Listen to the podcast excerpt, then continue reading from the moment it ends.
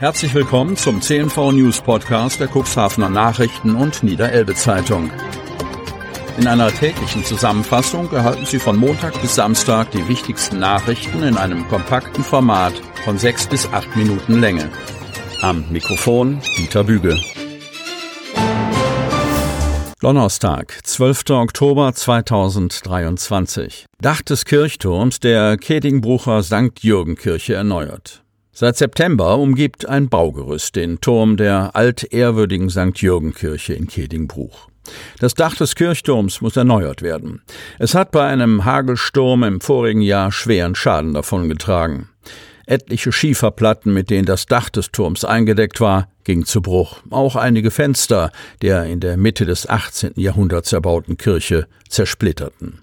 Der Schaden an der Verglasung, er betrug etwa 10.000 Euro, ist bereits behoben. Die Sanierung der Schindeln auf dem hölzernen Kirchturm war allerdings ein ganz anderes Kaliber. Hier kommen 125.000 Euro für die erforderlich gewordene Gesamtsanierung des Dachs zusammen. Eine Summe, die für eine kleine Kirchengemeinde wie die in Kedingbruch kaum allein zu stemmen ist, wie Pastor Bert Hitzegrad verdeutlicht. Einen Teil der Kosten aus dem Sturmschaden trägt die Versicherung. Auch der Kirchenkreis deckt einen Teil der Summe ab. Darüber sind wir froh und dankbar. So Hitzegrad. Bei den Arbeiten am Kirchturm nahm die Dachdecke auch den Wetterhahn von der Spitze ab. Er wird derzeit noch überarbeitet, damit er Ende dieser Woche wieder im alten Glanz angebracht werden kann. Dann soll auch das Schieferdach, sofern es das Wetter zulässt, komplett erneuert werden. Im Wetterhahn fand sich auch eine sogenannte Zeitkapsel, eine Hülse aus Kupfer, in der sich verschiedene Unterlagen aus mehreren Epochen befanden.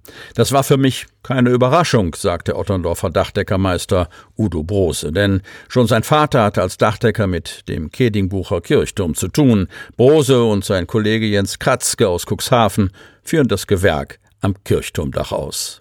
In der Hülse fand sich das älteste handgeschriebene Schriftstück, ein Bericht aus dem Jahr 1933. Da heißt es unter anderem, im Sommer 1933 wurde das Dach des Turms nachgesehen und zugleich der Hahn erneuert. Dabei wurde dieses Schriftstück in den Kopf des Turms gelegt. Es folgten zwei weitere Berichte aus dem Jahr 1955, einer vom damaligen Kedingbrucher Bürgermeister Johann Kret, der von den Ereignissen der Nachkriegszeit mit alliierter Besatzung und Flüchtlingsstrom aus dem Osten geprägt war. Und schließlich enthielt die Kapsel Dokumente aus dem Jahr 1977, dem Zeitpunkt der letzten Sanierungsarbeiten am Turm.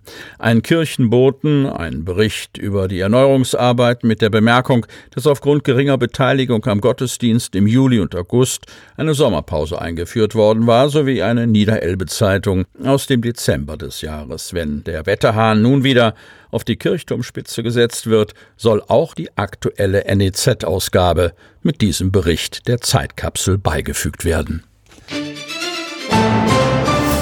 Holzkraftwerk in Cuxhaven nimmt Form an.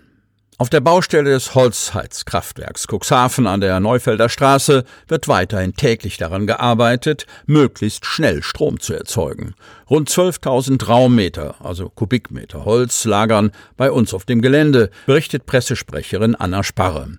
Für die Inbetriebnahme werden die Stämme auf den gewünschten Trocknungsgrad gebracht und dann zu Hackschnitzeln verarbeitet. Doch woher kommt das ganze Holz?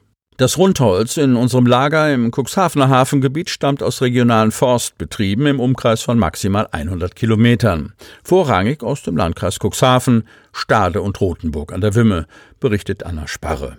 Das Holz wird von sogenannten Poltern im Wald gekauft. Es wird nicht, wie oft vermutet, extra für uns geschlagen, betont Sparre. Dieses habe in seinem Lebenszyklus mindestens so viel CO2 aufgenommen, wie bei der Verbrennung wieder freigesetzt wird. Wir setzen auf Holz, das für die Möbelindustrie keinen Nutzen hat. Da auch wir Verantwortung für unseren CO2-Fußabdruck und unsere Umwelt tragen, bemühen wir uns, die Transportwege so kurz wie möglich zu halten, erklärt die Pressesprecherin und ergänzt, das kommt nicht nur den erwähnten regionalen Forstbetrieben zugute, sondern sichert auch Arbeitsplätze im Transportwesen. Da wir bestrebt sind, unsere Anlieferungen so effizient wie möglich zu organisieren, erfolgt der Transport per Lkw und Binnenschiff. Aber auch hier gibt es perspektivisch die Möglichkeit eines dritten Verkehrsträgers, nämlich der Bahn. Existenzängste bei den Gastronomen im Cuxland. Kreis Cuxhaven. Trotz der Corona-Hilfen hat die Gastronomiebranche durch die pandemiebedingten massiven Umsatzeinbrüche allein in den Jahren 2020 und 2021 36.000 im Deutschen Hotel- und Gaststättenverband organisierte Unternehmen verloren. Zu den Hilfen zählte auch, dass die Bundesregierung die Mehrwertsteuer zeitweise auf sieben Prozent senkte. Eine Verlängerung folge aufgrund anhaltender Inflation bis Ende 2023. Doch das Gastgewerbe und Branchenverbände wie der DEHOGA drängen auf eine Entfristung der Mehrwertsteuersenkung. Sonst, so wird geschätzt, werden weitere 12.000 Betriebe schließen müssen. Wir sind dankbar, dass die Mehrwertsteuersenkung im Sinne der Krisen und im europäischen Vergleich eingeführt wurde. Aber unsere Forderung nach sieben Prozent gab es schon vorher. Wenn jetzt wieder 12 Prozent Mehrwertsteuer dazukommen, stellt das eine große Gefahr für die speisenabhängige Gastronomie dar, sagt Christian Kamp, Vorsitzender des DeHoga Stadtverbands Cuxhaven. Besonders die kleinen, mittelständischen, speisengeprägten Betriebe seien gefährdet und schon jetzt seien Konsequenzen durch die bisherigen Preissteigerungen in der Gastronomie spürbar.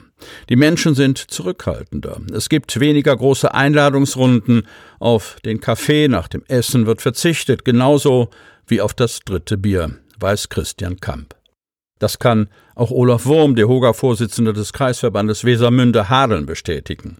Eine Umfrage hat ergeben, dass 84 Prozent der Unternehmer mit extremer Sparsamkeit der Gäste rechnen. 75 Prozent der Gastronomen gehen davon aus, dass die Gästezahlen stark sinken werden. Klar ist, entscheidet sich die Bundesregierung, den Steuersatz auf Speisen erneut auf 19 Prozent anzuheben, werden die Gastronomen die entstandenen Mehrkosten auf die Gäste umlegen. Die Gastronomie stecke teilweise ohnehin schon in einer schwierigen Lage. Auch der Auflagen- und Kostendruck steigt immer weiter. Energiekosten, Mindestlöhne, Inflation, Zinsen, Waren und Investitionen in neue Technik, um Energie zu sparen, erhöhen die Preise schon jetzt. Sie hörten den Podcast der CNV Medien. Redaktionsleitung Ulrich Rode.